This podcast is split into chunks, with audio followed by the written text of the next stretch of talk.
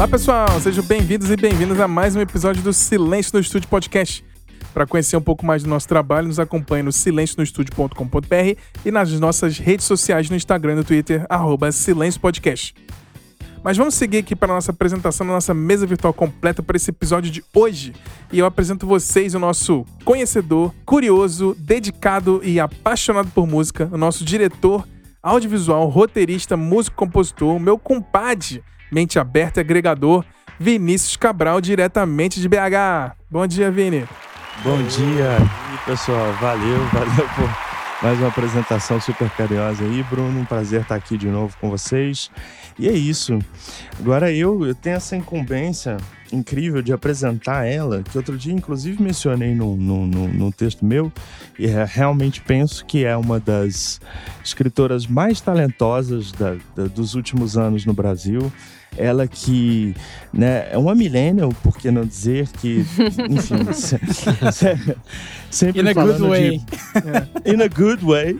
Sempre falando de... Mas assim, sempre com esse foco de falar de bobagens importantes, importante, importâncias fúteis, né? Essa figura incrível aí, uma poeta do nosso cotidiano, Aline Valek. Aê! Uau! que apresentação! Mas, é, de fato, essa coisa de ser millennial é uma coisa que tá grudada na gente, não tem como escapar da Tá. visão da nossa geração, É. né? E hoje eu vou apresentar. É, eu acho que é a primeira vez que eu vou apresentar ele, hein? Não sei. Olha só. Mas eu vou apresentar o cara. É. Não, e depois, da- principalmente a- a- as apresentações do Bruno. é, do Bruno Lopes são difíceis de superar, mas vamos lá. Na humildade. É, eu vou apresentar o cara que sempre traz para o nosso podcast informação de qualidade e muito sentimento também, muita emoção. Ele é um cara que eu diria que ele é um estudioso do David Bowie, mas eu acho que mais do que isso, ele é praticamente um amigo íntimo do Bowie.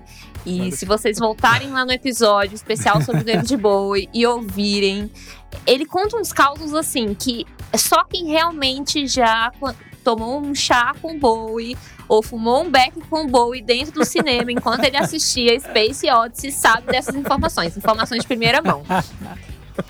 Ele é músico e frequentador assíduo do Sesc. é, e por que não também é uma voz provocadora do Twitter? Ele, o Márcio Viana. Olha aí, muito bom. olha aí, olha que legal. Que honra, que honra maravilhosa. Maravilhoso. É, pois é, pois é. Estudei bastante o David Bowie, mas fui, fui a fundo na, na vida do David Bowie pra saber essas coisas. viu?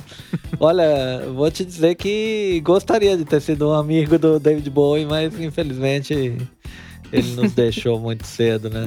É. É, que- enfim. Mas porque a música faz a gen- a gente ser amigo do, do, do artista, Com né? certeza. Sim. E perdoar os, os deslizes, inclusive, né? É, é isso. Pô, que honra, que honra. Muito obrigado pela apresentação, Aline. Fico lisonjeado, de verdade. É, bom, já que é, é dia de apresentar alguém pela primeira vez, eu também nunca apresentei ele, né? Ele que é poeta e compositor, é, baterista, é, roteirista da grande história dos Mannequins. Eu sou fãzaço dessa, dessa, dessa série, cara.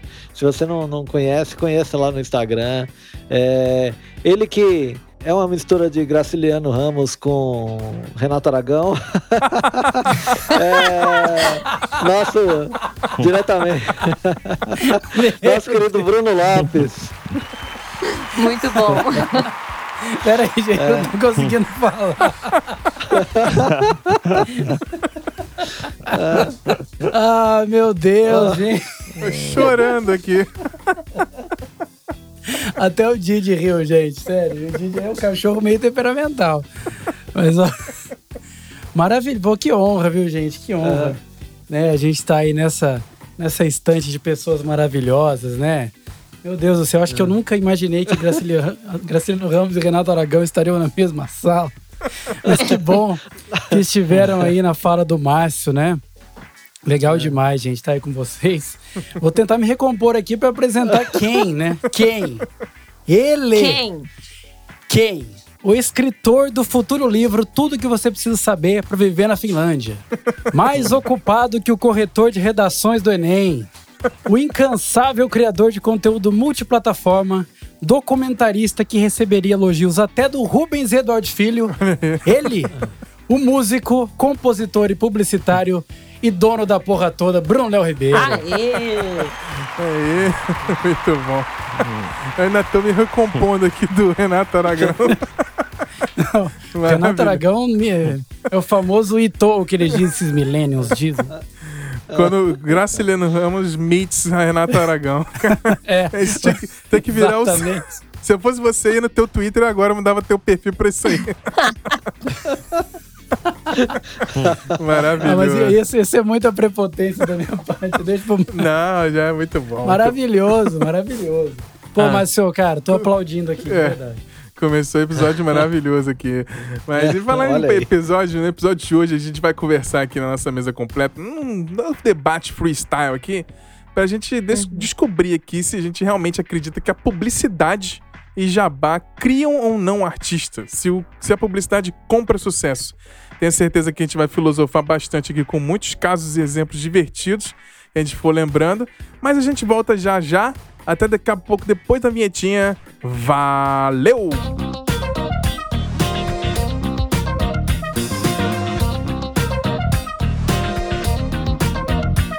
Então, começar aqui nosso episódio, a gente já discutiu bastante no nosso episódio número 9 lá, como consumimos música, como essa questão evolutiva de como as pessoas consumiam música, desde o vinil, da fita cassete, da internet, tudo isso, como isso foi mudando a história da música e como a indústria foi sendo adaptada a isso desde a época da, da polêmica lá do Napster. Mas o que eu quero provocar aqui para começar nossa, nesse debate do nosso freestyle, porque antigamente as bandas, por exemplo, para começar, elas não tinham como gravar. Então existia a tal da gravadora, que é, é os donos de estúdio. Então você fechava, a banda se trancava numa garagem, ficava ensaiando, tocando nesses clubes pequenininhos, e aí tinha um olheiro que ia lá e falava assim: não, vou assinar esses caras. Os caras vinham, aí tinha aquele contrato com a gravadora, a gravadora tinha que falar: ó, as contrapartidas são essas, essas e essas. Você tem que é, tirar um pouquinho da distorção, ficar um pouco mais acessível. Tinha essa negociação com, com as gravadoras ali pra, pra banda ser, surgir, né? Porque a gravadora chegava bancando tudo, bancando marketing, fazendo a banda ser descoberta.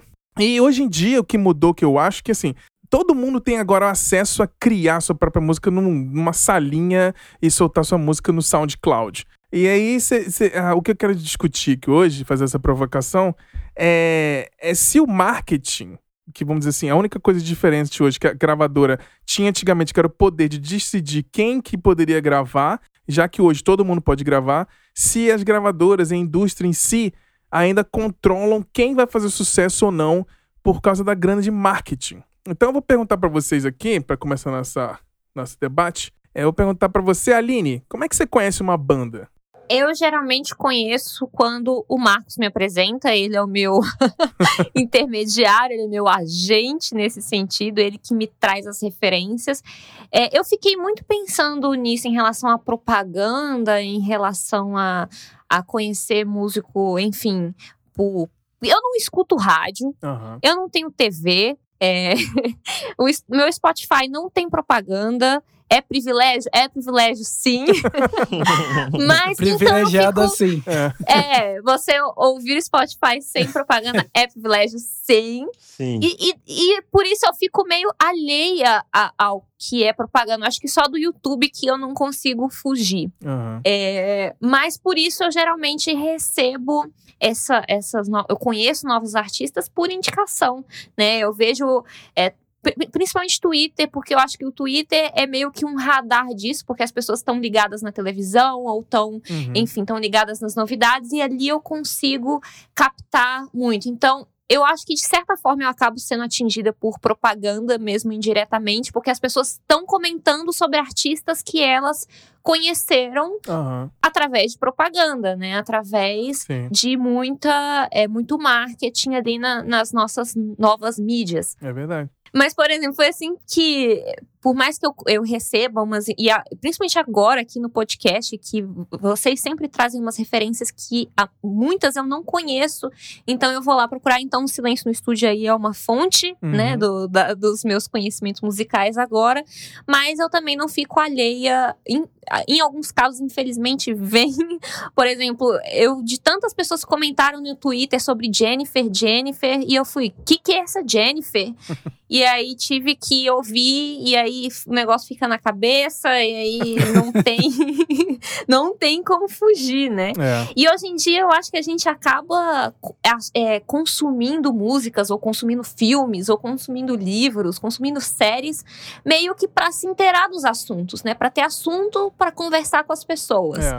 Então, por isso que eu acho que não dá pra fugir dessas referências é, do que tá rolando meio por, por jabá ou por, por marketing, porque vira assunto naturalmente, e aí as outras pessoas que não foram é, impactadas pelo anúncio acabam sabendo da mesma forma. É, ninguém consegue mais se fechar na bolha e falar, não, não vou escutar esse negócio. É impossível, né? Sim. É muito difícil.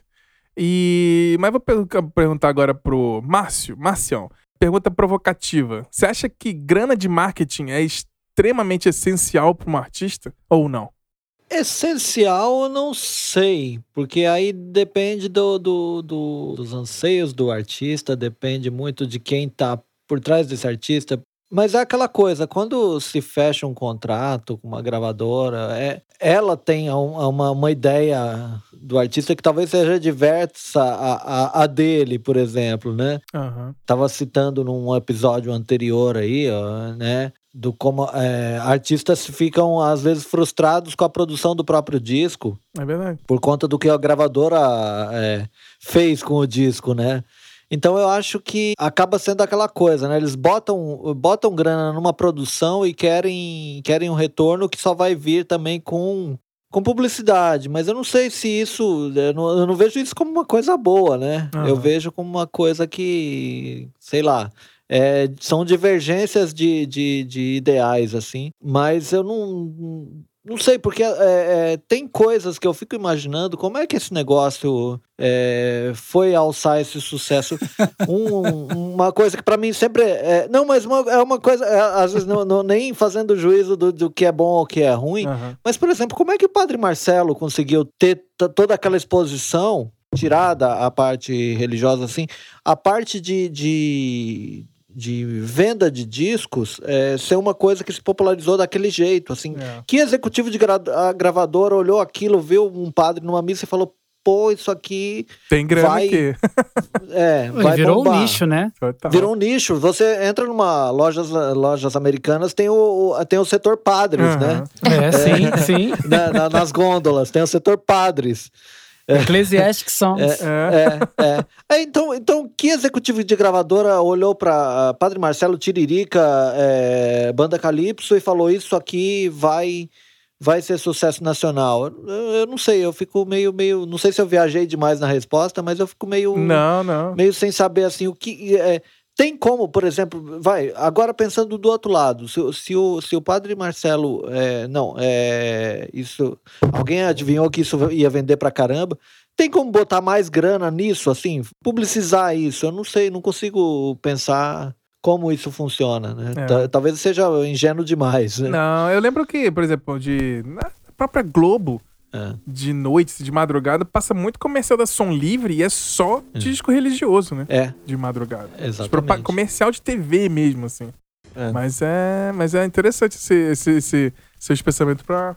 Realmente, quem é o que olha pro negócio e fala assim, isso aqui tem dinheiro, né? Esse é um. É, É o, quem é esse olheiro, né? Quem é essa pessoa que consegue enxergar uma luz ali e fala assim: não, vamos investir uma grana de marketing, publicidade e press release e jabá pra esse negócio voar e a gente ganhar dinheiro, né? Esse que é muito louco, né? exatamente. Mas eu acho que você falou uma coisa interessante, viu, Xará? Porque, por exemplo, o lance da Som Livre, e geralmente é, uns anúncios meio de madrugada, assim. Eu lembro que eu nunca tinha ouvido falar do Emílio Santiago. E aparecia lá, sei lá, meia-noite, uma hora da manhã, aquele perfil da Som Livre, Ah, Emílio Santiago. Eu, Aham. sei lá, eu, eu não sei. Será que as pessoas que provavelmente escutariam Emílio Santiago estariam acordadas naquele momento e a partir daquela propaganda eu vou lá ligar meu Spotify e procurar Emílio Santiago, o que, que ele toca? É, acho que nessa questão de horário de propaganda de madrugada é mais tipo, não teve nenhum anunciante, a Globo pega. Não, um é mais barato, É, né? a Globo pega um dos produtos deles mesmo lá da Som Livre e fala assim: ah, vamos botar aqui um comercial qualquer pra, pra, pra complementar Cumprir a a grade, grade. né? Exatamente. É. Aí eu já te perguntei aí, Brunão, e você, como é que você conhece uma banda ou um artista novo? Então, hoje é. Eu tô tentando fazer isso menos. Mas, por exemplo, uma banda, minha banda favorita hoje, ela veio por uma recomendação do Deezer, tá? Que o meu Deezer também não, não tem propaganda, eu sou privilegiado sim, Olha como aí. a gente diz. Talvez eu não seja tão privilegiado porque o Deezer tem menos músicas que o Spotify. É engraçado essa. Tem coisas que, tem, que não tem no Deezer que tem no Spotify. Aí se eu tenho que ir pro Spotify, eu tenho que ficar pulando aquelas propagandas lá. Não. Mas a, a- o Set It Off, que é a banda que eu tô ouvindo hoje, foi uma banda nova que eu descobri no Deezer. Então foi no aplicativo, ele me sugeriu essa banda, um disco lá de 2015, se eu não me engano. E aí eu passei a consumir pela sugestão do Deezer. Mas não é a única maneira que eu consumo música, Ah. que eu descubro é, músicas novas. Mas esse eu tô dando um exemplo do que aconteceu comigo, que às vezes a, a indicação do, do aplicativo pode ser útil. Mas aí também entra numa outra coisa que a gente já discutiu também junto com, com o Vini, com o Márcio, que é aquele lance de que se você está ouvindo uma coisa indicada por um aplicativo barra indústria, É. você está sendo levado a ouvir é, artistas que já estão recebendo alguma verba para estar ali, entendeu? eles estão investindo para que você ouça. É. Às vezes você não tem capacidade de conhecer, às vezes um cara aí da, da sua cidade que já consegue colocar música em streaming, mas não tem esse aporte financeiro aí para poder aparecer como uma sugestão de aplicativo, né? É verdade. Mas aí, pra provocar, já pergunta aqui pra você, Vini, é, você lembra de algum caso que teve muita publicidade e assim o artista acabou se mantendo em alto nível, não foi igual você comentou em alguns momentos, tipo One Hit Wonder. Teve algum momento que você tava muito claro que existia uma grana de investimento de publicidade imensa, mas o artista entregou no fim das contas. Tem algum exemplo que vem na sua cabeça? Não. Sim, assim, na assim? a resposta. Não. A resposta Esse foi curta, mais não. um silêncio. Obrigado, galera. Esse foi o episódio. Valeu, tchau. Não, a questão é assim, eu, eu me preparando para essa pergunta, não para essa pergunta, mas para esse episódio, eu fiz uma brincadeira, uma pes- barra pesquisa de olhar os últimos, as últimas décadas, as últimas cinco décadas, os artistas mais é, recorrentes na Billboard. Aham. Porque é, aí você vai vendo um termômetro do que que são, né? Por exemplo, a- é, na, na década passada, aqui de 2000 a 2010, a Rihanna é a artista com mais número um. Hum. Ela tem nove número um. Aí você vai olhar na lista: Rihanna, Katy Perry, Bruno Mars, Drake, Justin Bieber, Justin Bieber, Taylor Swift, Adele, Eminem. Aí, aí tá, eu parei no Eminem. Aham. Tipo assim, o Eminem não, é um, por exemplo, que não se con- conseguiu se manter em alto nível, mas assim, ele foi a um nível muito alto. Sim. Sim. Então a gente tem que entender, a gente tem que entender o que, que é isso, né? Se a gente está falando dessa indústria ou de uma indústria menor. Porque, por exemplo, nessa lista do, do- da década de 10 tem The Weeknd, tem Maroon 5, tem Cardi B e Post Malone. Aham. Então, assim, Cardi B e o Post Malone tem, tem, tem três anos de carreira. É. A Rihanna tem, tem, tem mais de uma década já e tá há, há quantos anos sem lançar um álbum? Acho que o Anti é de 2000 e É. sei lá, tem muito tempo, tem cinco, seis anos, assim. Então, é, mas a história é repleta de copycats e de É. artistas que foram formados pela gravadora para estourar e floparam depois de uma, de, de uma sequência de hits, assim. Aham. Quem viveu os anos 90 lembra do- da clássica história do Milli Vanilli, né? É. Sim. que era Sim. uma dupla que cantava, que, né, que é, chegou no topo, um monte de hit e tal, single, e descobriram que eles não cantavam, É. que os shows eram tudo playback, o que é hoje uma coisa também, uma prática comum, Bem show comum. ser feito com playback, e, mas na época era um absurdo, né, e aí eles despencaram e foram revelados e retratados como uma grande farsa. É. Mas será que eles são eram realmente uma grande farsa? Quer dizer, até onde que, que é, importa isso? Eu acho que a, a, a, a, chave aí é a gente pensar realmente. A, a primeira pergunta é muito boa: como é que você des- descobre música nova? Porque aqui na mesa a gente já viu que há uma diversidade. Por exemplo, o. eu não tô aqui para demonizar o streaming e o algoritmo. Eu acho que o algoritmo às vezes acerta. Sim. E às Sim. vezes o algoritmo também ele tá acertando é, não por causa da publicidade, mas por causa da relação realmente entre os artistas, assim. É, em- é, é, é aquela coisa da inteligência artificial. Bom, se você ouve muito Radiohead e tal, é bem provável que você goste de ah, Animal Collective. É um pouco menos provável, mas pode ser que você goste de Coldplay, É. entendeu? É, o, o algoritmo... Ou de ele- Blur, né? ou de Sim, Blur. é, vai o algoritmo entrando, ele né? não pensa, né? Não é humano, é uma coisa que é é uma relação meio que matemática e às vezes dá certo. E eu tava pe- ouvindo vocês e levantando assim, por exemplo, como que isso se dá para mim? Para mim são três fontes assim. E isso eu acho que é muito importante deixar claro, porque realmente talvez a gente não esteja é, dentre o fã tradicional de música. A gente é nerd de música, a gente tá caçando coisa, É. né? Nova, coisas antigas, ouvindo discografias. Isso não é o comportamento comum das pessoas, mas para mim são três fontes assim. Uma é a curadoria que se desdobra em amigos, mídia e inteligência artificial. É. O que eu menos Uhum. confio é inteligência artificial, mas eu, eu, eu hoje ouço coisas que o algoritmo jogou para mim.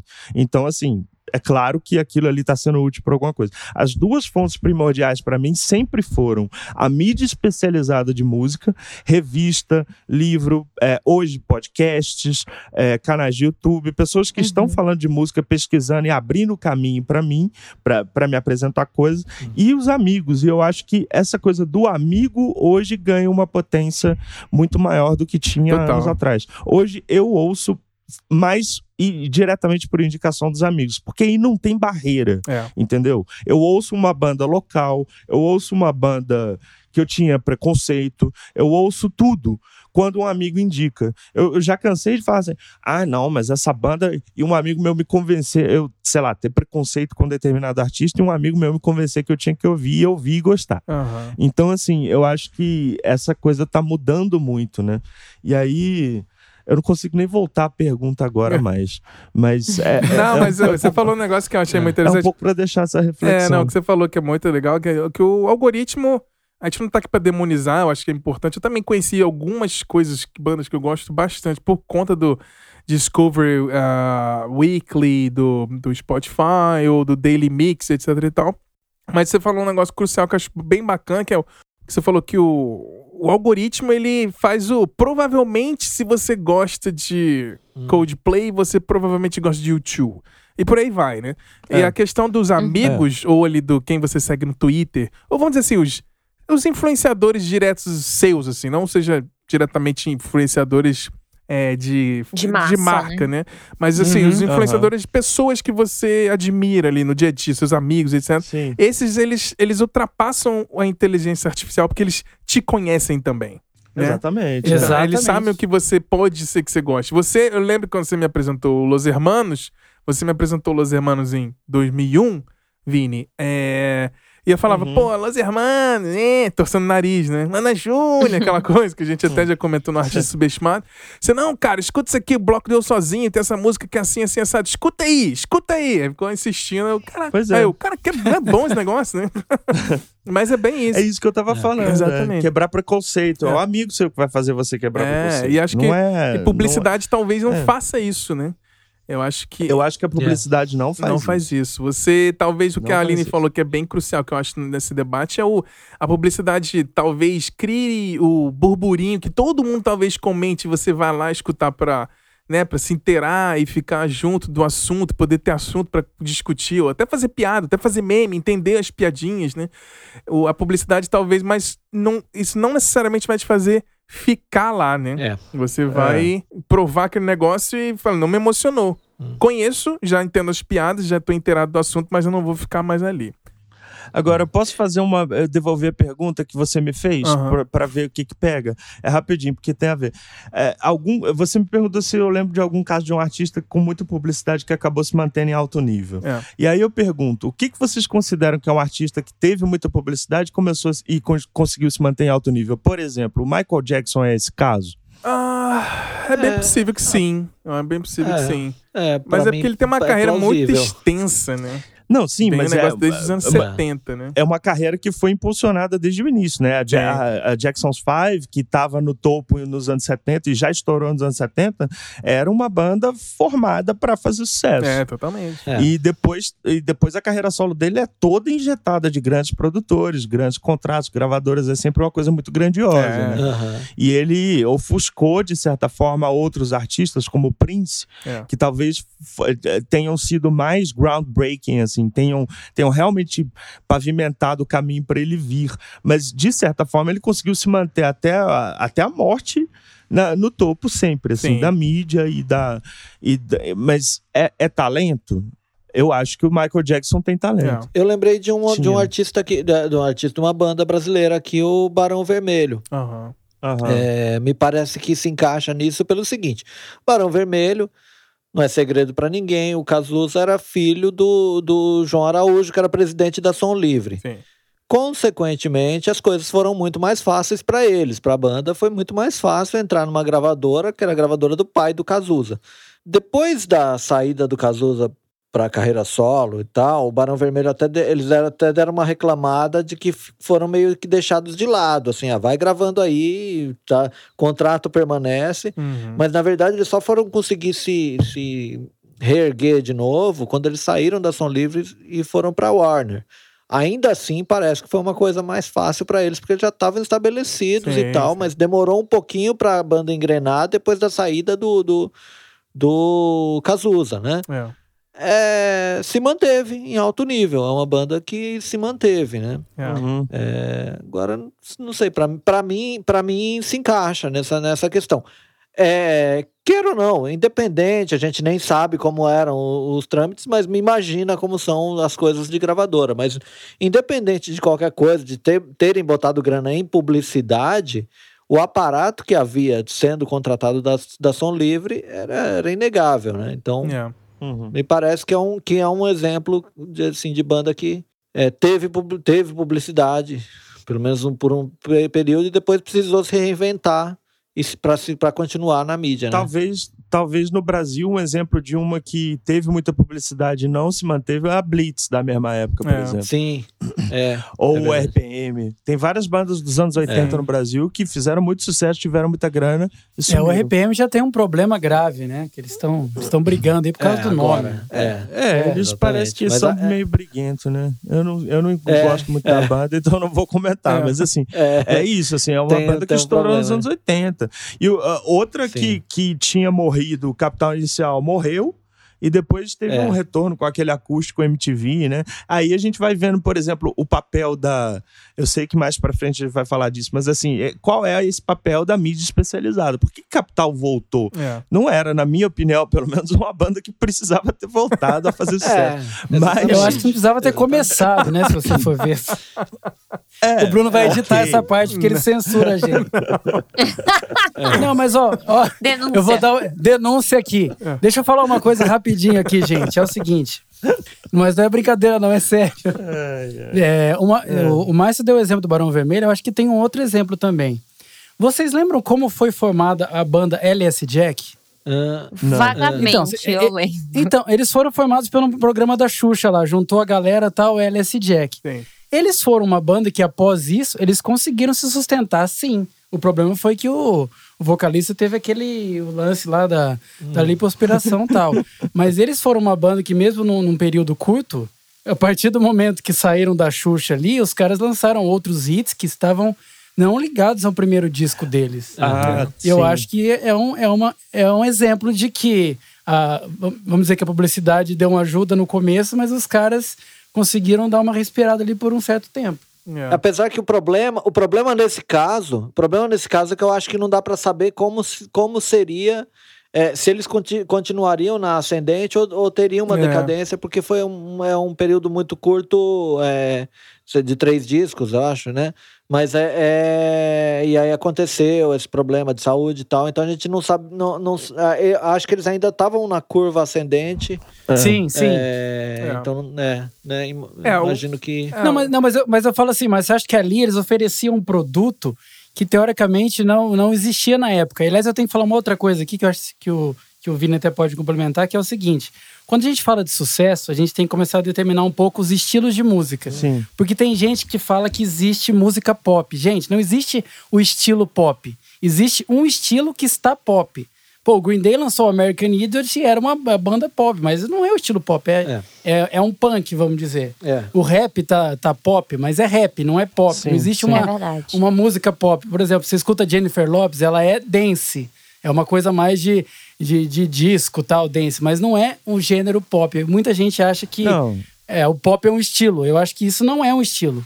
O pop é uma coisa que está na moda, né? Não, mas existe o pop gênero também, né, Bruno? Que é que, mas que, que não é assim, que não é fácil de definir, porque É. por porque é uma gama tão ampla que vai de Beatles, Mistura estilos. é que vai de Beatles a Mar Mar Mariah Carey, É. por exemplo. Tipo assim, isso é o Sim. gênero pop. Ah, um é rock, o outro é, como você falou, uh, dance, a Mariah Carey, sei lá, soul dance, sei lá. É. Enfim, Isso, isso. mas é, é, eu acho que o pop é essa, essa mescla de coisas e ele é entendido como gênero, sim. Mas talvez isso seja uma- questão mais mercadológica. Agora, só para pegar carona no debate, você falando da. O LS Jack participou desse programa, isso foi o quê? Nos anos 90? Não, né? Foi depois. Foi 2000. Acho que é final. É, 2000. Acho que É, deve ser. dois- começo dos 99, 2000, 99 2000, no Entendi. máximo. É. É interessante porque, de- porque eles foram meio precursores desse formato de banda que se forma em programa de televisão, né? É. Que tem várias que eu não sei se todo mundo aqui sabe, mas por exemplo, One Direction. Sim, mas eles tocavam, né? Sim, não, mas tá, todos é, É. é, é, isso tem acontecido. É, o, você vai falar do Bros, né? One Direction. o One Direction é uma das bandas mais famosas dos últimos 20 anos, foi formada num programa de TV no Reino Unido e, e durou, né? E durou. É. E eu acho que É. hoje o que tá É, acontecendo a gente pode falar da Kelly, a Kelly Clarkson também, né? Saiu também do- de um programa. do então Idol, tem gente que, que É. se sustenta, né? Agora eu tenho uma real dificuldade de, de entender qual que é a diferença de um artista que é, ele tá na onda e tá sendo comentado e sendo ouvido porque a música é boa ou porque ele conseguiu atingir o público dele, que- porque eu acho meio impossível assim qualquer tipo de publicidade, ou se aquilo nasce de uma proposta de marketing, né? Que eu acho que é mais fácil de ver nesses grupos que vocês citaram que foram formados com a intenção de fazer parte da TV, fazer parte É. de mídia. Porque, por exemplo, acho que programas como Faustão e Domingo Legal, não dizendo que existe jabá aí, não sei até, porque é uma, é, um, é uma conversa meio que entra nos pontos obscuros, que tem coisas que a gente não consegue provar ou não consegue dizer, ah, isso aqui foi, foi arquitetado para ser, enfim, teve muita publicidade por trás. Eu não, eu não, eu realmente tenho essa dificuldade de definir isso. Então, como é que a gente pode definir o que, que é a publicidade nisso? É, é aparecer no Domingo Legal? É, que é o que a- ca- catapultou também o, É. o Marcelo Rossi, né? É, É. E Mamonas Sim. Assassinas. Tudo que aparecia no Domingo Legal virava uma obsessão nacional por muito tempo. É Então, isso. e isso É. conta como publicidade, também como, como artistas que surgiram da publicidade?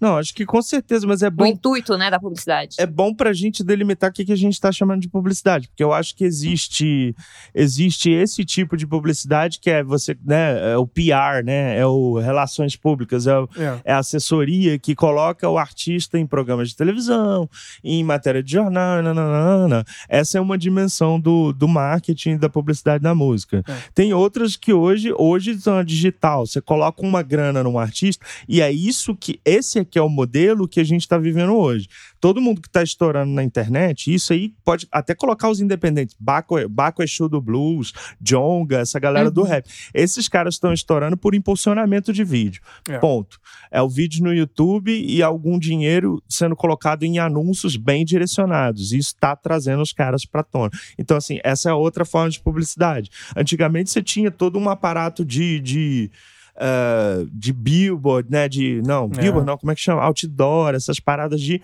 publicidade urbana, é, anúncio na televisão, igual vocês já falaram que tinha do som, da som livre na, Sim. na televisão. Então, tem todas essas formas são formas de publicidade de um artista, assim. O que que estoura? É, não se sabe, é porque a publicidade é, ela é esse mecanismo, né? Tem três publicitários aqui na mesa, então a gente. Aliás, a Aline também, né? Formou em comunicação. Sim, sim. É só o Márcio aqui que é, que é o diferentão. É, a gente conhece bem como é que funciona a publicidade. Publicidade é assim, quer dizer, ela vai, ela vai criando esses, esses instrumentos para tentar chegar no público e ela sempre tem essa dificuldade de falar, bom, onde que está o público, né? Ah, o seu público é assim, assim, assado, porque muitas vezes o tiro sai pela culatra por causa disso, né? Você não entende bem o público, é. o contexto. Você, é, tem um artista que vai aparecer no Domingo Legal, vai estourar, vai ficar na boca da galera, porque todo mundo que aparecer lá vai ficar na boca da galera, mas não é o público que, que a galera que o Domingo Legal assiste, então. Então isso significa é. que aquele artista vai flopar depois. Então tudo tem que ter uma curadoria, né? Pois é, né? Pra provocar aqui, eu pergunto, voltando pra, pra Aline. Aline, você acredita que o orgânico, aquele, o independente que lança ali o seu álbum sozinho, tipo, ah, lancei aqui, eu tenho uma banda e vou jogar no Spotify, vou, sei lá, a própria banda vai tomar conta do, do social media e a gente vai ficar mandando press release para todos os sites do mundo. Você acha que esse orgânico, existe alguma possibilidade disso dar certo? É, na música eu não, não acho que eu não tenho muita extensão para falar de citar nomes nesse caso, né, de publicidade, mas eu acho que realmente é impossível sem algum nível de publicidade, mesmo que seja a autopromoção, é como você chega no público, é. sabe? Como é que as pessoas vão falar do seu trabalho meio organicamente se elas não viram isso em algum lugar primeiro? É. Então, assim, vendo pelo meu próprio trabalho, que, de ter que divulgar, e é aí que a, a, minha formação em publicidade eu acho que me dá uma certa vantagem de tentar entender o público, de como chegar lá. Então, acho que mesmo quem é independente não pode abrir mão dessa ferramenta, porque o orgânico. E aí também de, é, essa coisa do sucesso. O que, que exatamente a gente está definindo como sucesso? Porque o sucesso é, pensando, por exemplo, em, em, bandas pequenas ou artistas pequenos, artistas locais, artistas independentes, de repente o sucesso é encontrar o público dele e um público que pode não ser 20 milhões de pessoas, mas é um público que consegue manter ele trabalhando e produzindo e vendendo e fazendo show. Não precisa ser a nível nacional, igual era algumas décadas atrás. Eu acho que até isso hoje em dia mudou um uhum. pouco. Mas então, se a gente for definir sucesso como é, atingir a massa, que aí eu acho que é uma outra definição. É. Aí a publicidade realmente, porque para você atingir a massa, você tem que estar tá nas mídias de massa. Exatamente. Né? Tipo, você tem que estar tá na TV, você tem que estar tá no rádio, você tem que estar, tipo, sendo citado pelos grandes influencers, né? O que tem um grande alcance. Então, e às vezes isso custa, né? Às vezes isso e, e, até as plataformas, né, Facebook, Instagram, ela, YouTube, elas vivem disso, né? Elas vivem de impulsionar alcance. Uhum. E então eu acho que não sei se é, ainda é possível isso, né, dessa forma orgânica. Eu não sei se isso já foi possível algum é, dia. É, o que eu vejo, por exemplo, eu como target group, ele que eu vejo muita coisa de música, vejo até meu Facebook, Metade dos anúncios que aparecem no Facebook são de bandas lançando um disco novo, bandas que eu nunca ouvi falar. Sim. E aí é um videozinho de ali, 30 segundos com um trechinho da música nova. É. Uma banda, geralmente é banda de metal nova, assim, mais aqui perto da, da, da Finlândia, da Europa, da Suécia. Eu sou o target dessa galera. Eu sempre vejo quase diariamente anúncios de bandas novas com um trechinho de um clipe bem produzidinho, com um disco bem produzidinho, mas bandas que eu nunca tinha ouvido falar antes. Então, eles estão impulsionando. Existe. Ah, o Facebook tem uma, tem uma coisa que. Esse investimento inicial do Facebook ele é muito é, convidativo. Fala assim: ah, com apenas 5 euros aqui você consegue atingir 200 pessoas. O cara bota 5 euros. É. Ah, se você botar mais 10, você vai atingir 500. O cara vai botando mais 10. É. E aí vai nisso, né? Ou acaba que a publicidade o cara pensa, né? Cara, se eu não impulsionar o meu, meu vídeo, só quem vai ouvir meu disco lançado são meus amigos, né? É. E essa coisa de você ficar dependendo muito do. Vou ficar ali fludando meus amigos no Facebook ou no, no Twitter. Galera, escuta meu disco novo. Galera, escuta meu disco novo. Espalha, não sei o quê. Você fica, tipo, acaba virando o chato da, da timeline, né? Ainda tem esse detalhe. É, é tem isso. Então, é. quebrar, quebrar o bloqueio, aquela bolha dos seus amigos pra virar amigos de amigos ou chegar a pessoas que você não conhece, que eu acho, por exemplo, que a, o nosso caso aqui do, do podcast, que é até praticamente uma banda, né? O podcast é uma banda que tá tentando atingir as pessoas e tal. É. Quando a gente começou, quando a gente começou a receber mensagens de pessoas que a gente não conhecia, não estavam no nosso meio de amizade, Uhum. isso pra gente foi um. Tipo, é um, é um combustível até maior pra gente continuar. Fala assim, ó, a gente tá atingindo pessoas que a gente não conhecia. E aí a gente tenta conhecer, querendo conectar pra- com as pessoas pra gente criar uma, uma famíliazinha ali.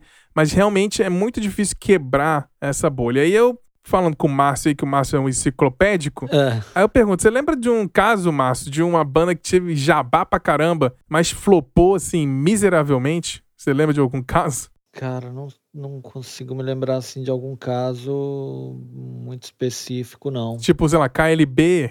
É, não, mas é, é, eu tô pensando mais é, é, na- nessas ondas, Aham. né? Que até o, o Bruno Lopes citou o LS Jack. É, e eu lembro que por conta de- de- dessas bandas começa a surgir uma coisa que eu até já falei em algum outro episódio. Hum. Começa a surgir os, os copycats, né? Então começa a aparecer é, bandas mais ou menos parecidas que tentam fazer a mesma coisa. É, hoje eu não vejo mais tanto, mas eu lembro que eu ia muito em lojas de CD e via muita banda clone, até se você olhava até a capa meio Uhum. parecida e tal. Aham. É, Template é. mesmo, então, né? é.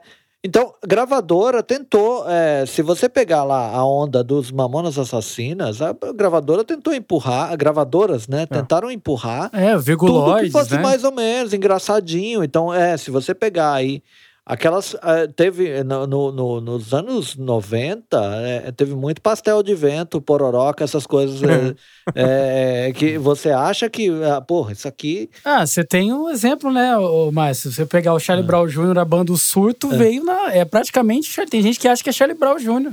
Acha que é a ceia Pois do é, Charlie Brown Jr. é. Aca- acaba se confundindo até alguma, algumas bandas de tão parecidas que elas são.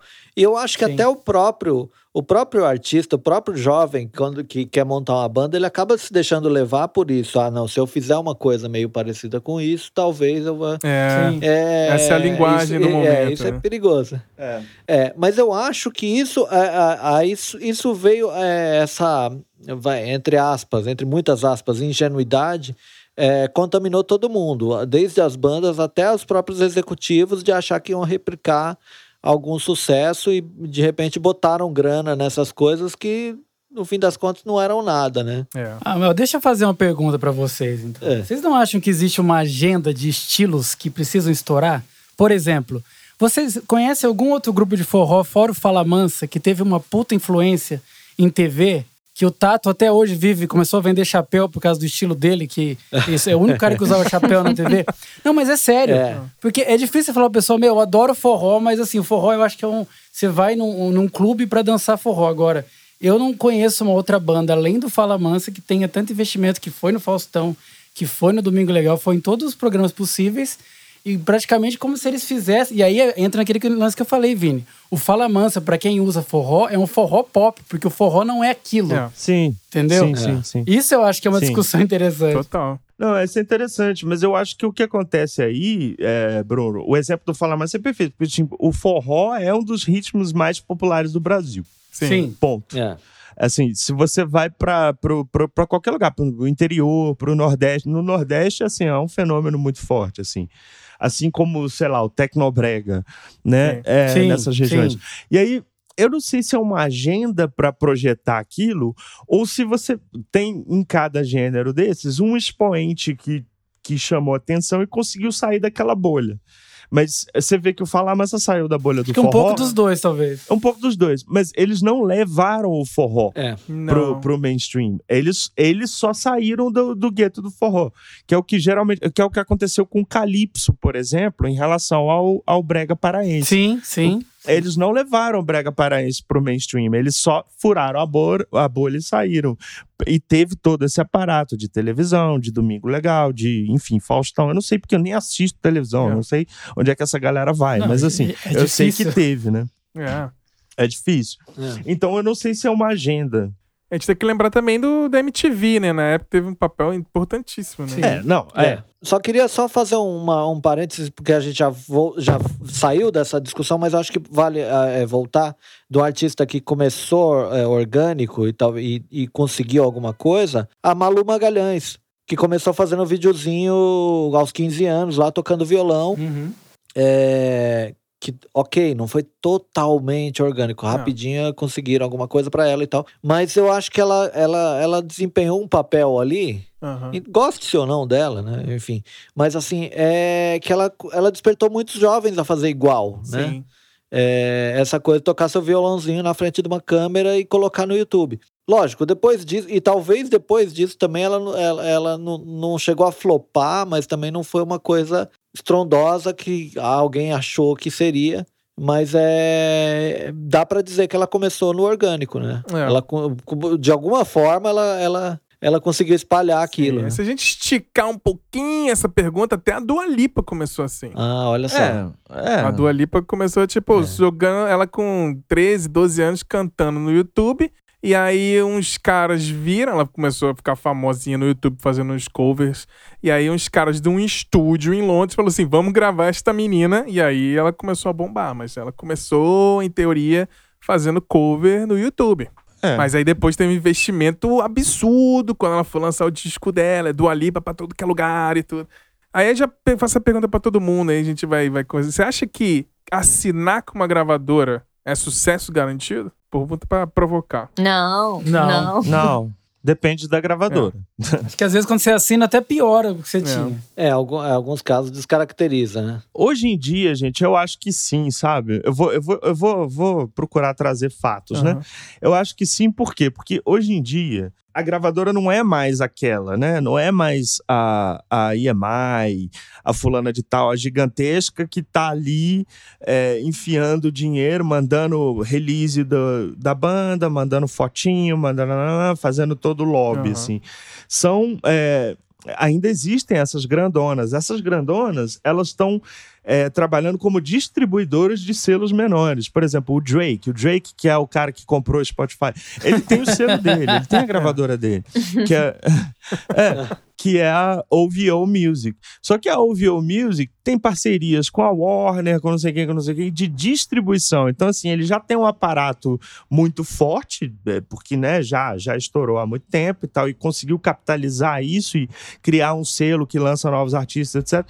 Só que aí vem essa, essa galera distribuidora.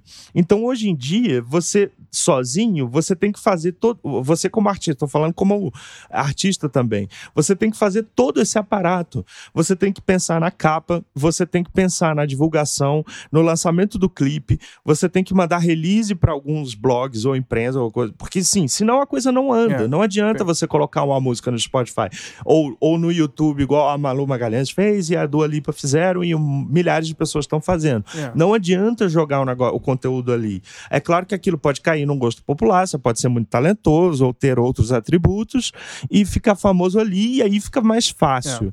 Mas assim, você vai ter que criar toda uma estratégia. Então, se você tem uma gravadora, que não seria esse, essa gravadora antiga, tal, mas um selo que consiga te dar o mínimo de base para você ter um recurso ali de, sei lá, mil reais para fazer um- uma promoção de um álbum, isso já te coloca à frente de todo mundo. Sim. Uhum. Porque o que está acontecendo é isso: a gente está lançando os álbuns, lançando singles, lançando clipe, sem nenhuma estrutura, fazendo, acumulando todo, toda a estratégia de marketing do lançamento. Não é que não tem estratégia, tem estratégia. Eu, para lançar meu último single, falei: não, vai sair junto com o clipe, vai ser assim, vai ser assado, vou fazer um teaser assim, vou mandar para tais pessoas para ver se multiplique. Não, não, não, não. Deu certo, parcialmente. Por quê? Porque falta uma, uma infraestrutura, assim. Então eu acho que É. assinar com a gravadora não é sinônimo de sucesso, porque é óbvio, você tem que ter talento, você tem que ter sorte, você tem que estar na hora certa, no, no lugar certo, com a sonoridade certa, É. mas é, ajuda bastante. Sim, com certeza. Eu, eu acho, assim. É, eu Mas acho. Nesse, papel, nesse papel hoje. Não, eu acho que ajuda mas eu, eh, mas eu não acho que transforma aquilo. É o que o Bruno fala, eu acho que dificilmente em- tem que, se não emocionar, com sem gravadora não vai continuar, entendeu? Não, vai, não vai sair dali. Não, claro, claro. É. Isso são as nuances do público, né? O segredo do, da, da arte do coisa. Por que, que algumas coisas realmente tocam mais e ficam mais? Por que, que algumas coisas viram culto dentro de nicho? É. Porque tem bandas que a gente, né, que vocês nunca ouviram falar, por exemplo, mas que no meu nicho do indie são assim, Deus na Terra, é, Deus na Terra e aquela banda no céu, assim, sei Aham. lá, Neu- Neutral Milk Hotel, é uma banda de internet, assim. Aham. É uma banda de fãs de internet. Então tem, tem tudo isso a ser levado em Com conta, né? certeza. Mas eh, eu acho importante eh, pensar isso, porque antigamente a gravadora enfiava grana, e se o artista fosse minimamente talentoso, ele ia continuar, porque era esse o único meio de furar os bloqueios e de chegar a um público mais amplo. Mas Sim, enfim, isso cai no que a Aline estava falando também a respeito do que, que é fazer sucesso, né? É, minha provocação, e você já falou das gravadoras, né? Que hoje as gravadoras, distribuidoras, mas elas meio que tomam conta do artista. O cara, é, eles não ganham mais dinheiro com streaming, né? Nem com tá vendo. Então o que tá rolando hoje em dia é que, por exemplo, uma banda nova, seja Dua Lipa no YouTube, aí chegou uma gravadora e falou assim, ah, quero te lançar.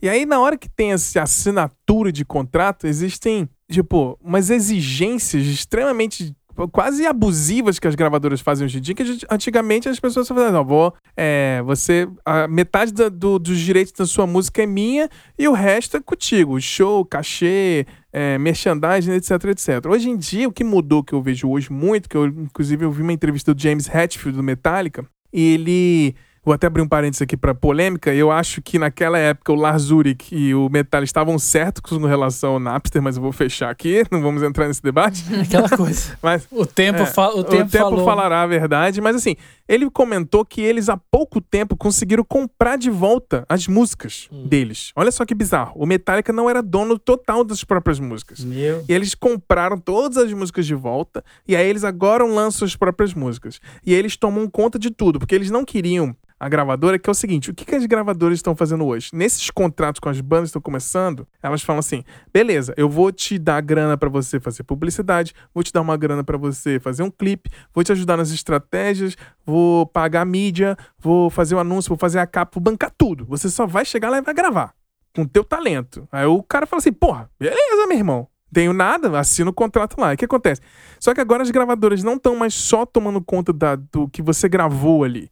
Elas estão pegando é, porcentagem do seu cachê, estão pegando porcentagem do seu merchandising, estão obrigando você a fazer meet and greet para você ganhar um dinheiro extra. E eles estão pegando porcentagem de tudo. Uhum. Absolutamente tudo. Clipe do, vi- do vivo lá no, no teu canal do YouTube, não sei o quê. Pra quê? Pra e as bandas estão aceitando é, esse abuso pra poder aparecer, pra ter a grana na publicidade que tava faltando. Para você, que é muito difícil você só espalhando pros seus amigos ali, né? Então, assim, é muito complicado. Então, pra fechar o, o, o pensamento aqui, vou perguntar pra cada um de vocês. Vou começar com você, Aline. Você acha que a publicidade apenas ajuda ou é necessário? Então, eu achei interessante o que o Vini falou sobre, principalmente, ser independente, que tem todo, tem todo um, um- um- trabalho que é de escrever press release, pensar em, em estratégia, não é simplesmente é, fazer a música ali e, e esperar que estoure. Isso é impossível. Eu, eu, sinceramente, acho que não, e falo isso da minha experiência também. É preciso é, e aí surge também uma dúvida que vocês podem é, me responder. Porque, assim, isso é parte da profissionalização do artista, né? O artista ter essa consciência de que da onde o dinheiro vem, né? O dinheiro muito dificilmente vai vir só de, de pessoas escutando a música, vai vir de show, vai vir de merchandising, vai vir de outras fontes. É.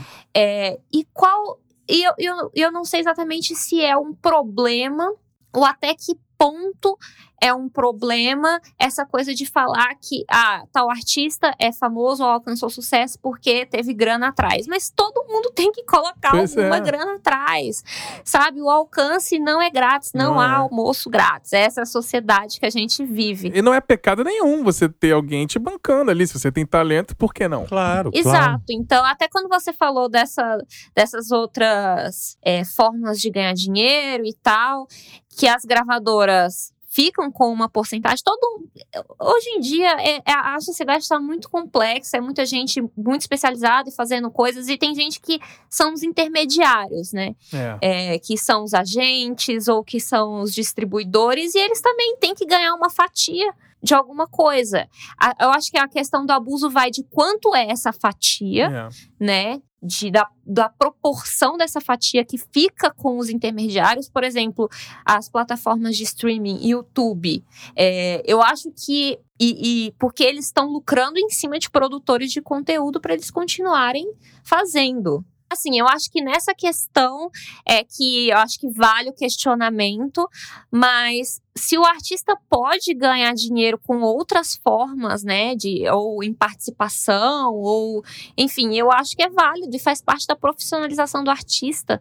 E até vou citar uma coisa que não tem necessariamente ligação com a música, mas é, que é tem um, um, um stand-up que se chama Nanette, que é apresentado pela Hannah Gatsby, e ela fala muito de história da arte, de questões de artistas, e ela uhum. traz a questão, por exemplo, do Van Gogh, que morreu louco, morreu pobre, e só depois de anos é que ele estourou e as pinturas deles dele começou a valer milhões e ele é. não, não aproveitou essa, essa, essa riqueza do próprio trabalho. É. E aí ela, aí ela puxa outros artistas. E, e, e aí ela cita Bem, é óbvio que ele morreu pobre, ele era, ele tinha uma doença mental, ele não conseguia se relacionar com as pessoas. Como é que ele ia vender o trabalho dele se ele tinha que ficar em casa, se ele tomava remédio, né? Então, e aí ela cita Leonardo ah. da Vinci. Como é que vocês acham que esses caras conseguiram ficar grandes e conseguiram de fato aproveitar ali as riquezas no momento em que eles estavam produzindo, porque eles tinham ia espalhando cartãozinho, sabe? É. Eles eram bem relacionados e eram bem relacionados hum. com a elite econômica da época. Uhum. Então eu acho que não, não sei se dá para fugir disso, né? O artista ele tem que pensar também nessa parte de de relacionamentos, de, de construir um networking, de investir nisso. Então, eu acho que em certo, em certo ponto isso fica abusivo, mas a, em grande margem é parte do trabalho. É com certeza. Mas, aí, Aline, importante isso que você falou, e aliás, eu recomendo demais esse stand-up, é maravilhoso assim, é emocionante. E é porque tem, tem uma coisa que me incomoda muito, que é essa lógica do sistema, assim. Ninguém aqui, assim, eu não sou contra a publicidade. Eu sou, inclusive, gente, se alguém tiver me ouvindo aí, algum patrocinador, paga nós. É. Eu tô precisando de uma graninha de estúdio, de promoção para filmar clipe.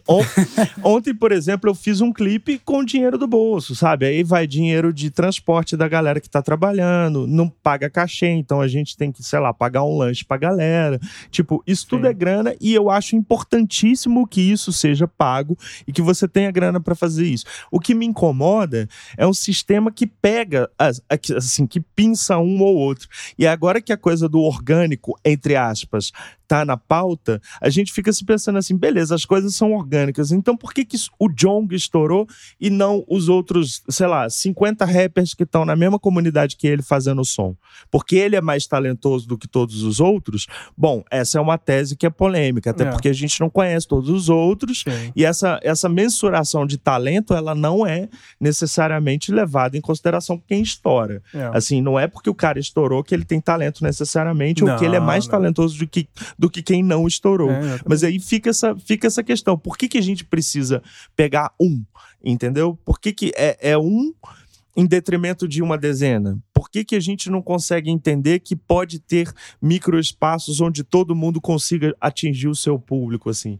É, é esse é que é um ponto muito sério do... E, e aí, nesse stand-up, por exemplo, a Hannah Gatsby fala do Picasso. Por que, que o Picasso é o Picasso? Sendo que, na verdade, assim, tinha um monte de gente ali no entorno dele, inclusive a esposa dele, sendo humilhada Sim. e fornecendo, fornecendo o trabalho dele. É, é, não que o cara né, seja um picareta, a gente não tá aqui destruindo né, um dos caras que é, mas ele ter chegado no nível que chegou, passou por ele ter passado por cima de algumas pessoas, assim. É. E isso é um negócio que não é louvável, né? Não. Que hoje a gente está entendendo que é, é- que precisa ser revisto da história, assim. Quem estava por trás, quem possibilitou que aquele artista ali subisse, né?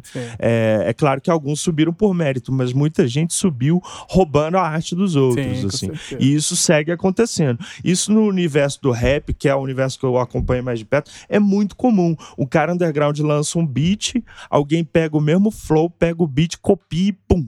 Tem alguma grana ali, investe e estoura em cima do trabalho dos outros. É. E isso é um, é, isso é um problema do sistema e é um, pro- e é um problema dessa lógica do, do marketing, né? Dentro do, do cenário musical. É. Só queria deixar essa provocação também. Ah, com certeza. E vo- Perfeito, perfeito. Ótimo. E você, Marcião Viana, você, você acha que a publicidade é, só ajuda ou é, é totalmente necessário? Então, é, eu acho que a publicidade ajuda no sentido, assim, até o ponto em que ela fica no seu, na sua caixinha. Aham. O que ela não pode é definir a estética do trabalho, a, a- ela não pode se confundir com, a, com o que está sendo produzido, né? Quer dizer, tudo bem, a publicidade faz parte, você- até a própria publicidade, a, a autopublicidade, mas ela não pode definir o que o artista vai fazer, né? Eu acho que é, é- é mais ou menos por aí. Eu Aham. não- é, a, a hora que a- os canais se misturam, aí a- eu acho que começa a ficar nocivo. É, fazer alguma coisa pensando no quanto ela vai vender, eu acho que é, é, mata a, a arte, a produção artística. Pra mim é, É, isso. mata é. o- a verdade ali, né? Sim. A verdade, exatamente. Exatamente isso. Não, é legal. E você, Brunão? Você acha você é publicitário, redator publicitário, você acha que a publicidade na música apenas ajuda ou é, é necessário? Tem que ter? Cara, eu sempre te falei que eu, não me considero, apesar de eu ser redator há mais de quase oito anos, eu não me considero um redator publicitário porque eu não me enxergo nesse cenário que os redatores publicitários é, ainda ficam alimentando, sabe? Eu, eu, sinceramente, as coisas que eu me alimento não são de publicidade. Verdade, quanto menos publicidade, é mais, é mais, é mais alimentação. Mas falando se a. Eu acho que ajuda sim. Ajuda porque. Eu concordo com o que o Márcio falou, que é até esse ponto de que a gente não pode simplesmente querer moldar o artista que a gente encontrou. Mas é, é- é essa, essa é uma das coisas que eu não entendo da, da indústria, né? Porque parece que você se apaixona pelo artista como você encontrou ele, já pensando em como você vai mudá-lo, É. sabe? Você, não, você não vai carregar. você- parece que você nunca vai carregar a essência do, daquele artista. Por isso que o povo vive procurando. Nossa, você já viu a primeira versão da música do artista tal? Antes da influência de tal coisa? É uma- isso é uma, é uma das coisas que eu não entendo, né? Eu sei que, por outro lado, também tem muito artista que chega com uma música que, se ela não for de fato trabalhada ali pelas pessoas da indústria, seja com, com algum outsider, um compositor que seja, ela não vai ela não vai ter o sucesso que ela poderia ter. Que a gente teve até casos, né? Deu o exemplo do Bon Jovi, da Aerosmith, que os caras precisaram ter ali É. o, o Desmond Child, qualquer outro compositor, que pegaram uma música que tinha potencial, porém, se ela fosse lançada como o artista imaginou desde o começo, não ia ser bom, não só para de uma maneira comercial, mas de uma maneira artística mesmo. Ah. Então, nesse ponto, né, mas eu acho que eu acho É. que aí vale a pena. Sim. O cara chega honestamente e fala: olha, seu trabalho é maravilhoso. Mas ele precisa ter uma mudança nisso ou naquilo. Mas não é chegar e simplesmente descaracterizar tudo que o cara trouxe. É. Que é isso que eu sou contra, entendeu? Não, É. com certeza. É por aí. Com certeza. Com certeza. Mas é, eu acho que, pra com- fechar aqui todo o pensamento aqui desse nosso debate rapidinho aqui desse nosso episódio sobre se publicidade compra sucesso, eu, como publicitário, também eu acho que não só ajuda, como eu acho que é necessário. E, Assim, eu fiz até um teste, assim, eu pegando no meu caso. Eu peguei, ah, vou fazer quatro musiquinhas de DM mais pop possível que eu consiga compor, que com uma formulinha de Max Smart eu vou fazer esse estudo antropológico. Fiz essas quatro músicas, soltei no Spotify e eu fiquei só mandando pros amigos, amigos e amigos de Twitter, não sei o quê. Ninguém escuta, ninguém escutou. Eu escutei, sim. Sim, tá, mas você é amigo. mas é. Mas eu fui atrás de playlists, eu peguei o nome de jornalistas que têm playlists oficiais no Spotify, e eu apliquei a música e fiz isso, isso, isso, isso. E aí eu descobri um, um submundo das playlists de, Uhum. de quem tem playlists com muitos seguidores nos streamings. Uhum. Eles, eh, eles cobram pra ouvir a sua música. Uou. Que horror. E eu fiquei. Aí ele. Ali eu fiquei assustado. Falei assim: ele fala assim: se você me pagar 5 dólares, eu escuto os primeiros 30 segundos da sua música. Se você me pagar 10 dólares, eu escuto a música inteira. Se você me pagar gente, 25 é- dólares, eu escuto sua música e faço um feedback pra você dizendo por que, que eu não não botei na minha playlist. E tem uma indústria pagar dentro de... 100 dólares, Ah, se eu você- nem escuto e falo que é boa. Se você botar 300 dólares, eu boto na minha playlist, acabou. É. Então, é, quando eu falo que a publicidade de é necessária, é porque o jeito que as coisas estão hoje, do jeito que foi depois do, do streaming e, e etc., é tudo, todas as bandas desde os anos 60, é, elas, elas explodiam porque tinha alguém bancando pra alguém ficar famoso.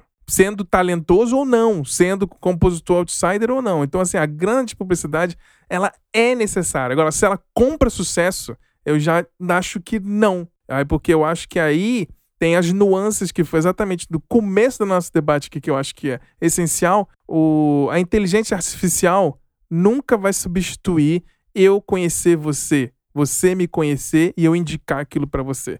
E é justamente como a Aline falou lá, que é ah, vou escutar aquele negócio pra ficar inteirado do que, que a galera tá falando, mas se você vai ficar lá ou não, Uhum. são outros, são, é uma nuance extremamente grande, são polos extremos na minha cabeça. De você só tá ouvindo aquele negócio porque tá na onda, tipo, ah, todo mundo diz que ama tal banda. Ah, eu vou falar que eu amo também. Sim. Entendeu? Tem, tem essas questões de nuances assim Hum. que são muito. Mas tudo isso, a publicidade, ela. É, porque a- o básico da publicidade é fazer. Porque assim, um disco, uma banda é um produto para essas gravadoras ou distribuidoras. Ou para o próprio artista, né? Minha banda é meu produto. Minha música é meu produto. E a publicidade, se a gente pegar assim, elimina todas as coisas nocivas que a publicidade tem. Eu, como publicitário, falando. A publicidade é basicamente você divulgar uma coisa que existe para um público específico. Uhum. Se a gente pegar só essa parte é, filosófica da publicidade, é muito bonito. Só que aí o, todo o processo tem essas distorções. Ah, beleza, você quer divulgar o seu trabalho? Me paga aí que eu tenho 10 mil é, ouvintes na minha playlist, eu vou escutar sua música e ganhar dinheiro com o seu desespero de querer aparecer. Que é a mesma lógica do YouTube também, É. né? Ele paga essa, ele, como ele monetiza os produtores de conteúdo, é pelo desespero dessas pessoas de aparecerem, de alcançarem mais público. É. Mas aí também tem uma diferença. É, o público que você consegue alcançar é diferente do público que você consegue manter. E foi É. o que você falou. É, uma coisa é você conseguir a- aquele. é, chegar num público grande, massificou, beleza. Mas será que esse artista tem consistência para que esse público continue voltando e ouvindo e consumindo o que ele produz? Aí é que eu acho que se prova. É, Que se prova quem realmente tem o que dizer. É, aí que, aí, que eu, aí que eu falo que eu discordo que a publicidade compra sucesso. A publicidade faz você talvez ficar conhecido. Agora, se vai ter É. a consistência do seu trabalho que É. vai falar se você atingir um sucesso que a gente já discutiu em outros episódios, que talvez seja viver de música. É, porque isso tem a ver com o que a gente já falou aqui, a Aline falou muito bem, essa coisa que ela tá falando de manter um público, tem muito a ver com o que a gente tá vendo que acontece com o nosso trabalho hoje em dia. Quer dizer, você vai conquistando aos poucos um grupo que realmente tá entendendo o que você tá fazendo. É. Uhum. Pode Sim. começar com pode começar com cinco pessoas, mas você tem cinco pessoas, dez pessoas, vinte que estão realmente entendendo o que, que você está fazendo. É. Só que se você está fazendo, e aí você deu o exemplo do som que você fez lá, ah, de brincadeira pra ver. Aquele som que você falou, ah, ninguém ouviu. Eu ouvi e ele é muito pop. É.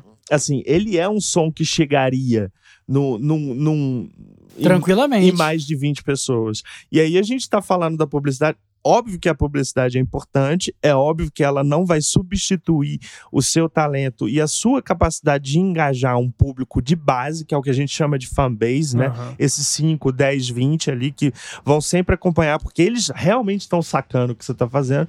Só que é, para você estourar um pouquinho essa bolha e chegar num nível um pouco maior, eu não tô falando aí de fazer sucesso igual é, televisivo, né, igual Roberto Carlos, mas assim, de chegar num público um pouco maior. A gente tá enfrentando um período complicado porque a gente tá na mão de atravessadores. Essa metodologia aí das playlists pagas é um horror, só que também tem a forma de você driblar isso e tentar conversando com esses é, influencers, que são pessoas que têm playlists com muito ouvinte, de você conseguir chegar no cara. Eu descobri que tem essa técnica também. Ah, você vê lá quais são as playlists que tem a ver com o seu som e tenta falar com o cara. Se ele tiver disposto a ouvir, ele coloca sua música numa playlist. E se um cara desse resolve fazer isso, você, você assim, pula de, sei lá, 10 ou 20 para 10 mil em um dia. Sim.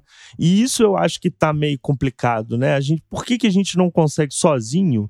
É, a gente precisa sempre dessa figura do atravessador. É. Ou é a gravadora, ou é o selo. Agora tem mais um, que é o, que é o, que é o curador de playlist, né? Então é, é isso que a gente precisa realmente. Mas é, é muito Entender. ruim isso, né, Vini? Que parece que a gente caiu nessa bacia de subjetividade aí. Não- Eu acho que é muito difícil apontar se o trabalho do cara é. É, ué. Por que, que esse trabalho é ruim? Por que, que esse trabalho é bom? É. É o que eu falo. Eu fico imaginando se o Fred Mercury um dia fosse nesse American Idol e ninguém virasse a cadeira pra ele. Pois é. Sabe? É uma coisa que não entra na minha cabeça. Pois é. Eu acho que tem coisas que, que não, não tem como você julgar, entendeu? Sim. Eu fico imaginando se, alguém- se chegasse. Imagine se um influencer falasse: Ó, gente, não é bom ouvir Queen, é uma banda que eles começaram agora, não tá valendo a pena. Eu não acho que We Will Rock You realmente tem uma pegada assim. Aí a pessoa que. Não sei, a galera escuta isso nos tempos de hoje e fala: ah, nem É. vou ouvir se o cara falou. É, Quem sou eu pra ter uma experiência com a banda? exatamente. Mas publicidade negativa também é publicidade. Tá- então, é. quando se Sim, fala sim, mal, eu acho claro. que o pior é ser ignorado, porque quando se fala mal e alguém ataca É. algum artista e fala, ai, que bosta, isso você só tá aumentando o alcance dele e alguém vai Sim. descobrir o que ele faz e vai acabar gostando, apesar da- de ter partido de uma crítica negativa. Sim. Então, acho que até nisso, essa galera que lucra com isso é muito esperta, assim. É. Eles ignoram, o que é muito pior. De fato, perfeito. É isso aí. Acho que a gente chegou num, num, num debate muito interessante, muito inteligente, pra gente refletir também. A gente também não quer bater martelo e falar assim, é isso. A gente quer mais abrir a reflexão para todo mundo Claro. falar seus pontos de vistas aqui. E a gente depois refletir, ouvir umas duas, três vezes o mesmo episódio, pensar algumas coisas, escutar agora, daqui a seis meses escuta de novo, muda de ideia. Que a gente tá aqui porque.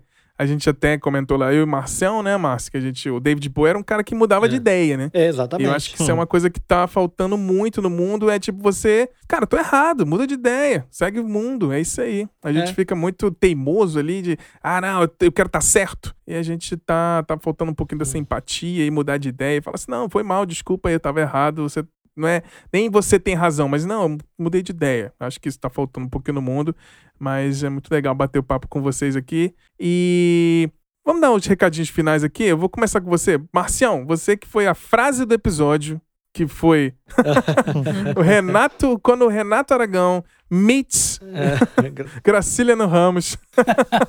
Muito bom, mas dá um recadinho É. final aí, Marcião. Obrigadão de novo mais pela, pela sua participação e dá um recadinho final aí pra galera que tá ouvindo. Pô, é isso, gente. É, acho que hoje, mais do que nunca, eu posso falar aquela, aquela minha frase, é, que não é o Bebam Água ainda, é, apoia a cena local. É, eu acho que é, a gente está precisando muito assim de, de, que, de, de apoiar a cena local, de ir em centros culturais, de é, visitar até a- mesmo a- todo tipo de arte, visitar museus, visitar, é, a- ir no cinema. É, a gente está vivendo tempos tão severos É. que estão sendo cortadas verbas para o cinema nacional, estão fechando escolas de música para jovens, é. uma coisa absurda que está acontecendo. Então, é, depende muito da gente é, é, rever- é, reverter isso, virar esse jogo de novo. pô. A, a gente não vai vencer sem lutar. É. É, então, o, o negócio é esse, cara: é, aproveitar os aparelhos culturais que a gente ainda tem e não deixar que eles acabem, né? Então fica esse meu recado, apoie a cena local, vá, vá em shows, né? Perceba ali o, que, o, o esforço que está sendo feito pelos artistas, que isso, isso a gente só tem a ganhar com isso. É. Todo mundo. Com certeza. E não esqueçam de hidratar-se, bebam água, nesses shows principalmente. Muito bom. É isso aí. Um abração. Não, aí. maravilhoso. Yes. E você, o Renato Aragão com o Graciliano Ramos, Bruno Lopes. Recadinho final. Poxa, Ara, você vê que eu, sem querer, querendo, ou É. talvez querendo, sem querer, não sei. O Márcio ele falou uma coisa que tem muito a ver É. com o lance do que vocês estavam falando dos robôs, né? Você imagina. É, se você gosta de, de Bon Jovi, provavelmente você vai gostar de White Snake. Ou provavelmente, ou provavelmente vai gostar de Poison. É. Agora, o robô nunca vai falar assim. Se você gosta de Gra- Graciliano Ramos, provavelmente você vai gostar de Aragão. então isso é, isso é impossível do robô fazer. fazer. Então eu acho que é isso. É, é- o que a gente fez aqui na realidade foi falar que a gente tem que ter mais contato próximo, né, com as pessoas e não ficar ligando pros robôs. Apesar da minha dica ter sido É. dada por um robô que eu comecei o programa falando do Set It Off. mas acho que é uma, é uma exceção na realidade. Então é É legal demais quando você, de fato, acredita nos seus amigos. E talvez tenha uma outra, uma outra discussão aí, que até o Vinícius falou, que é, a gente às vezes pode se contentar em estar dentro de um micro espaço influenciando micro pessoas e ok. É. Né? Isso é uma forma de sucesso. Eu acho que talvez o problema esteja na frustração da pessoa que está dentro desse micro espaço e que não só ela, como as pessoas que consomem esse micro espaço que ela está, sabem que ela poderia estar tá chegando em um lugar maior e ela não chega por N razões, e uma delas a publicidade ou a maneira de divulgação. Mas se todo mundo fizer um pouco todo dia, é. vai ser perfeito. Então é isso, gente. Um grande abraço, bebam água, sejam felizes. É isso aí, bonito, muito legal. Valeu demais mais uma vez, Brunão. Você que sempre seus papos divertidíssimos e, e, o, e essas dicas que você dá, galera. Escuta aí que o Brunão fala um monte de banda que ninguém nunca ouviu falar. Então aí você volta lá nos episódios que a gente tem, vários, se você não ouviu todos, volta lá que ele dá umas dicas e você fica, ah, não conheço, nunca ouvi falar. Aqui, ó, esse episódio tá para provar que ele tá dando indicações aqui para amigos. Não tá dando indicação aleatória, não. Obrigadão mais uma vez, Brunão, pela participação. Agora, Vini, qual é o seu recadinho final aí? Opa, Cara, vou pegar carona aí nos nossos fiscais da, da hidratação, maravilhosos, Bruno Lopes e Márcio. É, pra dizer isso, cara. Sabesp paga nós. É, não sei se dá pra beber a água da Sabesp, mas, vamos, mas tudo bem. É, Lindóia, sei lá, Coca-Cola, né? É. Coca-Cola paga. Mas enfim, é... apoiar a cena local. Só que assim, quando a gente fala apoiar a cena local, é tudo isso que o Márcio falou, né? De ir em shows, de, de ver o que está acontecendo na cena, mas eu acho muito importante também nessa era virtual e nessa era de referências virtuais, a gente fazer isso que o, que o Bruno comentou. Assim, se você tem um, uma banda na sua cidade que você gosta, assim, compartilha aquilo ali para três amigos, mas, mas, não, mas não põe no Facebook, não. Manda direto, fala assim: olha que legal essa banda, vamos no show vai ter dia tal, papapá, papapá. Porque se cada um for essa referência curatorial para os seus, a gente multiplica a coisa e acaba com, essas, com, esse, com esse negócio, com essa mania, né, de ficar assim. É, é, ah, tem aqueles ícones ali, ah, tem o, ah, o salvador da pátria, o curador, uhum. o dono do negócio. Por que que, tipo, o dono de alguma coisa, ou o cara que tem 100 mil seguidores, entende mais de música do que o que tem mil, é. mas engaja é. 10, 20 pessoas a cada publicação que faz. É. Então, assim, se cada um de nós se compreender também nesse papel de curadoria, a gente vai conseguir fazer mais arte legal circular. O que, que eu acho que está no, cer no cerne dessa questão, de, desse debate todo, não é nem o que, que estoura, o que, que não estoura. É por que, que tem tanta coisa boa que não está chegando. É. Entendeu? E aí, um dos nossos papéis aqui nesse podcast é esse. Quando a gente fala que a gente está trazendo bandas que muita gente não conhece, é para que essa galera conheça. Então, é. É, a gente está encarando esse papel né, de, curato, de curadoria de conteúdo que eu acho que é assim, a próxima grande profissão da humanidade é essa, assim, é conseguir filtrar na, no grande oceano de coisas que está sendo produzidas aquilo que a gente gosta e que vai e que por conseguinte vai comunicar com pessoas como a gente, assim. É, é um pouco esse o recado, assim. Sejam curadores, levem a sério o que vocês estão ouvindo e passem para frente sempre. A gente precisa compartilhar e não ficar segurando. É, muito bom. É e falando uma frase da Aline, lá, da Aline que ela falou no, no episódio Raio X do Charles Gambino. A gente tá nessa era de que é muito mais fácil a gente espalhar o que a gente odeia, o que não gostou, do que o que a gente gostou. Então, é. compartilha aí as coisas que você gosta. E falar né, quem criou essa frase maravilhosa que tá na minha cabeça batendo desde que eu ouvi o Raio X do Charles Gambino. Aline, último recadinho. É, o recadinho final, eu acho que eu vou dar uma breve enaltecida auto-enaltecida, porque aqui no Silêncio, no estúdio, a gente traz várias referências e várias indicações e ninguém paga jabá pra gente, tá? É. Mas pode pagar. A gente fala o, o paga nós de brincadeira, mas a gente traz isso, a gente fala da, de quem a gente gosta, de quem a gente acredita. É justamente isso que o Vini falou, né? Para fazer circular, fazer circular mais arte que a gente acha que é interessante e que enriquece e um último recadinho também é para você que produz arte, para você que produz conteúdo, a, a, divulgação ela é importante, né? Não tenha medo, é, mas seja estratégico, sabe? Porque divul se divulgar e divulgar o próprio trabalho não é spam, pelo amor de Deus, gente. É. Spam não dá. Spam é indelicado, spam tem que acabar. É. É, mas você consegue formas muito legais de divulgar o seu trabalho. É, e também não caia nisso de, ah, eu preciso investir e colocar tanto no, no Facebook e no Instagram. Às vezes é o caso, às vezes funciona, mas nem sempre. É. Então, veja com cuidado isso, onde você coloca o seu dinheiro e se vai te trazer retorno mesmo. É, maravilhoso, é isso aí. Já deu uma consultoria grátis aqui de estratégias de publicidade. Muito bom, é isso aí. Esse podcast É é tá aí trazendo assim, esse time incrível que a gente tem aqui. Eu fico muito feliz de ter vocês quatro aí comigo me acompanhando. Eu vou só jogando pra lá e pra cá, mas muito bom, maravilhoso. Obrigado mais uma vez, Aline, Bruno Lopes, Vini e Márcio pela companhia nesse mais um episódio de debate freestyle aqui. Vamos fazer mais. E mais no futuro, vamos voltar aí com algumas listas. Vamos ver, a gente tá com as pautas bem bacanas aí pro, pra até agosto desse ano. A gente já tem pautas praticamente fechadas, então muito bacana. Mas se você tiver sugestão, é, mandem uma DM no Instagram, entre em contato lá no nosso e-mail, que é o brunoleo.gmail. Entra no nosso site, tem todos os contatos por lá. Então a gente vai ficando por aqui. Não se esqueça de compartilhar esse episódio com seus amigos e amigas. E mais uma vez, se você escuta pelo Apple Podcast, dá uma aquelas cinco estrelinhas que vai ajudar a gente demais. E acompanhe nossas novidades mesmo, que a gente está sempre atualizando no Twitter, no Instagram, o arroba Silêncio Podcast. Então, no Silêncio Podcast sempre tem stories e tudo mais no Twitter, as novidades que estão vindo por aí. Se você quiser colaborar e ajudar nosso podcast também, só entrar no nosso site e clicar no menu Apoie. Espero que vocês tenham aí um dia maravilhoso. Nos falamos na semana que vem com um novo episódio. Um grande beijo, um grande abraço. Valeu!